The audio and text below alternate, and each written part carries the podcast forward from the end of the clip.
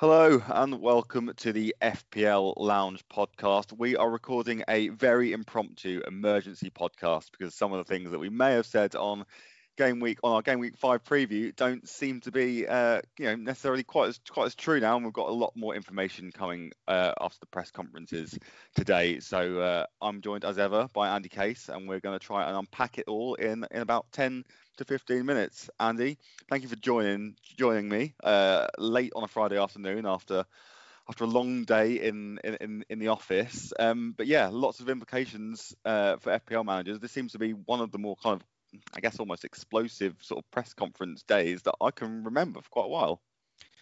Yeah, we uh, we we can't always promise to sort of make a habit of this. Um, you know, doing two pods a week is is, is quite a lot anyway uh, for us. But um, we just felt particularly um, as there was so much injury news here um, that it to our listeners um, to sort of highlight some of these sort of major um, pieces of information that have come out today, um, and and also to kind of point out, obviously, that you know if you have listened to our game week five preview, uh, one of the whole segments there uh, is now perhaps um, null and void, and I guess that's probably where you're going to look to start here, Chris.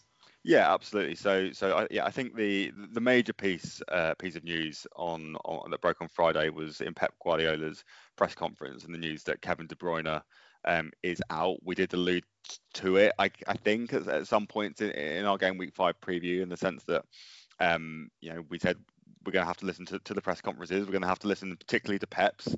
Um, he doesn't usually give a lot away. Um, but we also had our swimming against the tide section where we sort of questioned um, the, the, the mass sales of De Bruyne um, based on a knock, and, and we kind of just, you know, if if he was going to be okay um, and, and, fit for this weekend. We, we, were questioning those decisions, but he is now officially out, and he may be out for, for a few weeks based on based on what Pep has said. Um, I guess in other City news, Jesus is also definitely out, but Aguero potentially fit again. So beyond simply um, you know, I'm sure Lowe's managers still have Kevin De Bruyne, and they're going to either be rushing to sell him or potentially have a an 11.5 million pound asset on their bench this weekend. What do you think it, it means for, for City as a whole, Andy? Yeah, well, um, I think it sounds like they're they're there's still obviously a few different injuries there. Um, and they're basically still a bit all over the place. It could mean we'll continue to see their um, their form to be a bit patchy if if they still can't quite get their first eleven back together, and it's constant sort of you know moving around, not through Pep's tactical decisions, but you know enforced changes having to be made, and then looking ahead, obviously to Champions League for them in midweek as well. That Pep's going to have to have a, an eye on that um, with, with, a thinner squad. That makes his life a lot harder. Um, on on De Bruyne in particular, I just want to sort of read you exactly what what what uh, Guardiola said so that people can kind of have the full information. He said, unfortunately, De Bruyne is out. I don't think it's serious, but the next games I think he he will be out. So the key thing there is next games. Um, I think he will be out. We will see. I don't know how long for. I can't answer because I don't know. Now it wouldn't be beyond Pep to be playing mind games and obviously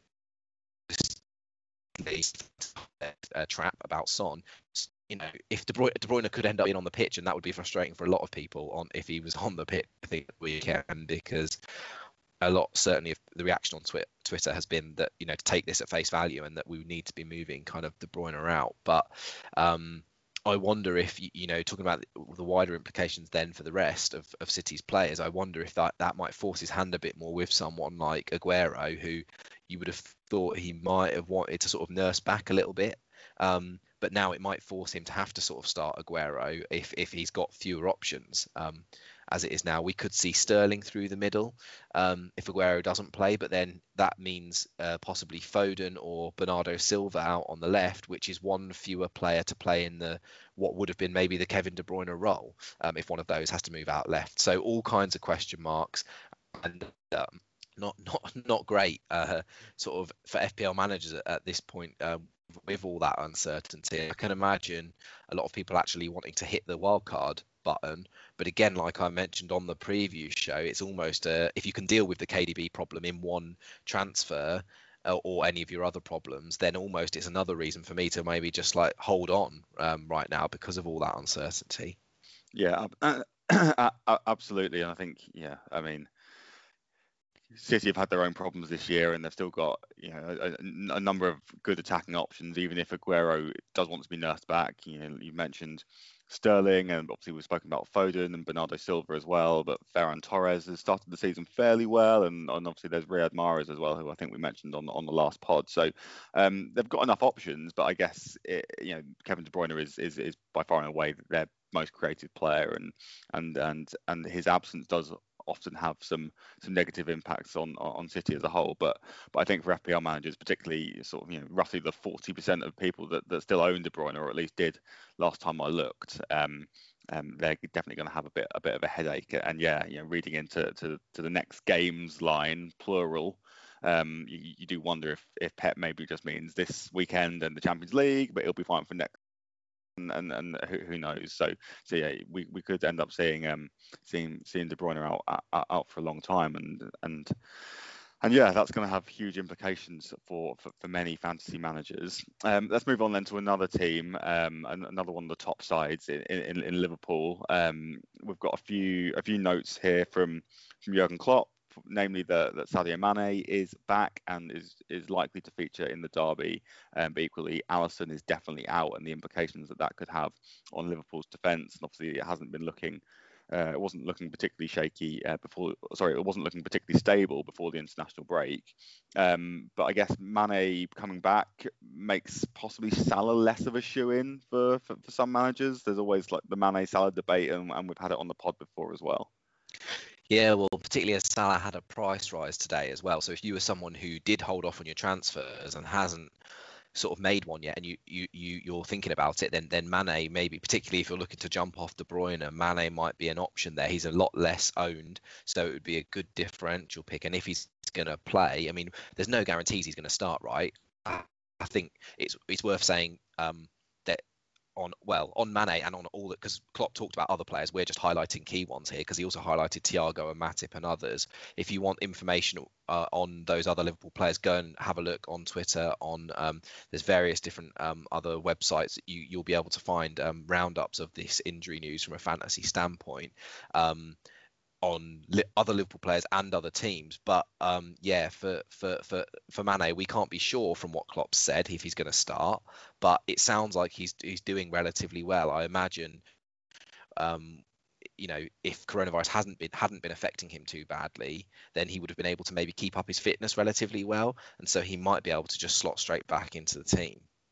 Uh, yeah, and then uh, obviously you mentioned Alisson. I think the, the, the bigger implications with Alisson is is how that could affect um, uh, the attractiveness of Everton attacking assets. Um, we spoke about them briefly on the on the pod before, but just to say, yeah, I think that add the fact that we know Alisson's definitely out adds credence to you as sort of making the argument maybe for a DCL captaincy even, or um, obviously with Adrian in the team, they they they do look a, le- a um, at the back. So then segueing nicely from from us talking about DCL as a captain, I think we did briefly mention on the game week five preview pod that Jamie Vardy could have been a, a, a nice potential captaincy option this time out, but he also seems to have a bit of a calf problem. Um, and, and Brendan Rodgers says that they're sort of assessing him um, ahead of ahead of Sunday. You know, I think Vardy owners, if I was a Vardy owner, I think I'd probably still start him, but probably would now be put off captaining him because if he's not going to play, um, or you know, if he's going to feature maybe off the bench or isn't going to be completely fully fit, he's he's not going to not going to have the impact that that, that that you might want from a captain pick. I mean, anything more to sort of add on add on him, Andy? No, not particularly. I think if you think you covered it there. Vardy, there was a couple of um, concerns about Vardy. I think either the game week before the international break or maybe the one before that, and, and again, and, and, he ended up playing. So he's had a couple of weeks rest off of you know not being involved in internationals anymore. So I think he he would be more likely to be starting. I think, yeah. Let's move on then to to talk about Chelsea and uh, and, and some of their players, and, and we did feature two of these in our players on the radar section, Christian Pulisic and Hakim Ziyech, we, we kind of said that you know they're likely to be fit again. We want to see if they play, where they play, and how they play. Um, and Frank Lampard in his com- press conference today gave um, FPL managers something of, of an Easter egg in, in that he was fairly revealing about about three of his kind of primary. Uh, primary players that, that, that, are good FPL assets. So I'll read the full quote.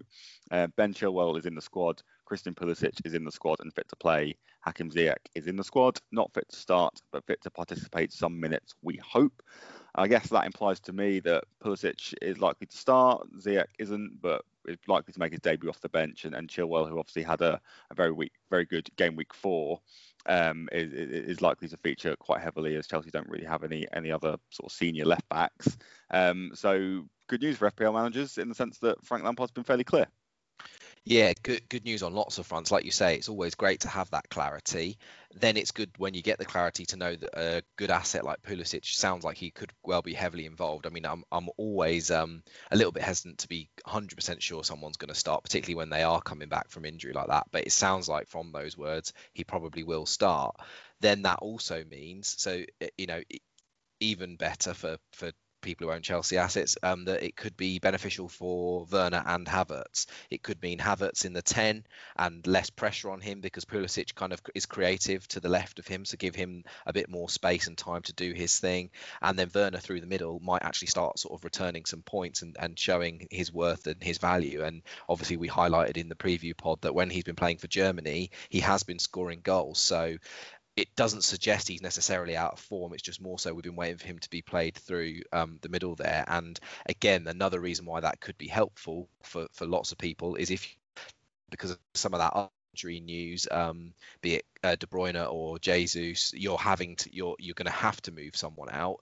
You can kind of maybe hold on Werner or Havertz if you were thinking you might be having to move them. Maybe it's a bit less of a risk now to hold one of them too, and you can focus your efforts on moving out the City player or whoever it is you need to do so. Yeah, absolutely makes sense. I, I, guess you know just just perhaps me me having a bit of a muse about this, but you know, mentioning Chilwell in particular. Um, I think when uh, sorry when Werner was out wide on the left and he used to drift in quite a lot, that gave Chilwell a lot of space. And presumably, if Pulisic ends up playing on the left, that sort of maybe will limit uh, Chilwell Chilwell's sort of attacking prowess. But having said that, you know we know what how good an FPL asset he can be um, from, it, from from his Leicester days. So I guess we will wait and see, and that's very much why, uh, particularly. Christian Pulisic was on our radar in our preview pod. Um, let's leave it there then. So we've discussed plenty on, on on, this pod, crammed it into 15 minutes. But Andy, got, have you got any kind of last minute advice based on uh, based on the injury news that, that, that we've heard about today? Yeah, I guess all I'd say is just what number one, this probably highlights what we've said on other pods when we've spoken about strategy that it is, although it can be frustrating if you miss out on price rises or decreases or whatever, this is the upside to holding your transfers is that now you can make a bit more of an informed decision. So this is kind of generally why I like to prefer to to, to, to keep my transfer there. Um, and secondly, as well, obviously we've only highlighted a few key premium players here. There's other players from other teams and other players in the teams we have mentioned actually that, that were spoken about by their managers in the press conferences today. So I'd say just make sure you've got as much information as you can and go go have a look um, at those press conference remarks on whatever sports or fantasy website you get your information from to make sure you know about the other players in your team to help you get make that most informed decision possible. Perfect. Yeah, and I think you know uh, we, we don't always want to be discussing our self-fulfilling prophecies, but it does make me feel a little bit more uh, reassured that I've waited this long to, to, decide what I'm going to do ahead of game week five. Which, as a reminder, the deadline is 11 o'clock on Saturday morning. Um, up until then, do interact with us on our social media channels. We are on Twitter and Instagram at FPL underscore lounge. Don't forget that pesky underscore. Um, on the last pod, Andy, I said until Tuesday, but I've ended up speaking to you again. But never mind. It's always a pleasure to talk to you, particularly about FPL. Um, and hopefully, we won't have to do too many more of these emergency podcasts, but it's been fun all the same. But otherwise, until Tuesday. Thanks for joining us in the FPL Lounge.